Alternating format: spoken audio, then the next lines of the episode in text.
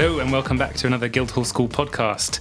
Uh, today we're back and we're talking to cellist Michael Petrov, who's the winner of this year's Guildhall Wigmore Recital Prize, which um, we give out annually to exceptional Guildhall musicians, um, and they get a Wigmore recital out of it. Michael will be performing at Wigmore Hall on Monday, the 12th of June. But Michael, welcome. Thanks for joining us today. Thank you for having me. Uh, and congratulations on winning the prize this year. Yeah, thank you. Uh, so there's there's quite a few prizes and competitions that Guildhall students can can take part in, uh, including the gold medal which you won a, a, couple of years ago in, in 2014. What was it that attracted you to the the, the Wigmore Prize this year? Um, well, uh, the the way it works, the process is uh, by nomination mm. from your head of department. Mm-hmm. Um, so I didn't have to get attracted to it. I just got an email. Uh, obviously, I was delighted to be nominated, and mm. and then just got to work really. And what was the what's the process been like since since you were nominated up until up until now? A lot of work, I think. Mm. Um, I first I had to prepare for the audition, mm. obviously, which was at the Wigmore, um, and it's always a different experience to play to essentially an empty hall. Mm. Uh, quite frightening sometimes, uh, but yeah, it was good. You were announced as the winner quite a a while ago. Quite a while um, ago. And then your, your recitals kind of like a, a, year later. Has that extra time to prepare helped you at all? Or is it just like a date that's been looming in your mind for, for a year? Or? I, I think looming is, is, is right. Um, well, I remember me and my teacher discussed the, the program a long time ago, and obviously there was a long time to prepare. But one, oh, I find personally, it's it's difficult to find the motivation to prepare that far in advance. Mm. You know, more than a year, or however long it was. Um, but yeah, now I'm now I'm definitely in, in full flow. And uh, how how did you go about choosing the, the repertoire for your for the recital? Well, we were we were discussing with my teacher and uh, usual things. She has much more experience than me, and we uh, fell upon this quite zingy program that's a bit unusual. Lots mm. of modern things in it.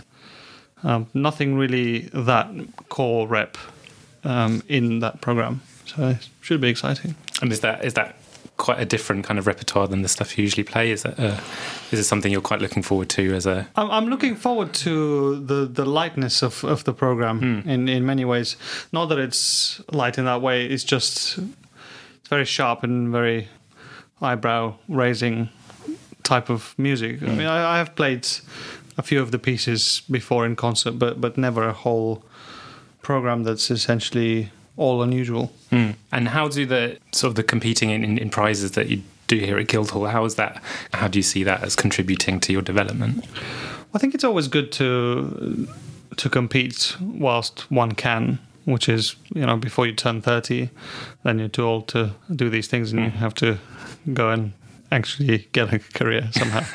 um, it's it's good. The, the preparation is slightly different.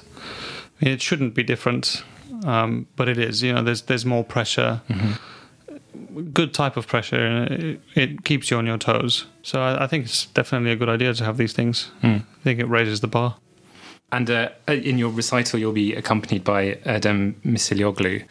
Uh, yeah. And have you worked with him before? How's the relationship? Like yes, he's you... he's the pianist of the piano trio that I'm in, mm-hmm. and we've been very fortunate in the past few seasons to perform a lot, to be able to have concerts and also competitions and things. And it's a, it's a long a long relationship mm. really, and we've played a few um, duo recitals together, and it's it's fun. We've been rehearsing hard in the past few days. We've actually we've played tennis every time before we rehearsed nice. in the past few days, so that's that was good fun. And the weather here in England has been been very good for it. Not bad, days, not yeah. bad. Let's let's hope that we'll get another couple days stint of sunshine yeah, this for summer. Our, for all the international listeners, this is like the one week of, of sunshine that we're going to get yeah. this year.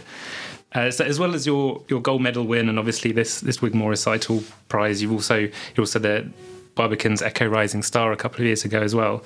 Um, how does it feel to add this prize to to your CV, which is already quite decorated, I guess. Well, it, feel, it feels great, and I mean, it, I was very, you know, all my stars aligned in the right way for for me to go on that tour and to get to play in all these amazing places. Mm. Um, but the Wigmore is always. I've I've never played in a better recital venue. I've played in the Wigmore before the tour and, and, and after it, and it's it just can't be beat. It's it's the most amazing place. And uh, and what what are you most looking forward to about this particular recital? Is it the is it performing in the Wigmore again? Is it the, the repertoire? Is it sort of everything coming together for, for this one this one evening?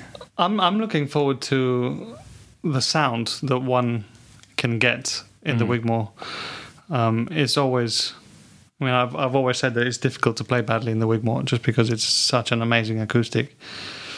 Um, but that's that could be famous last words.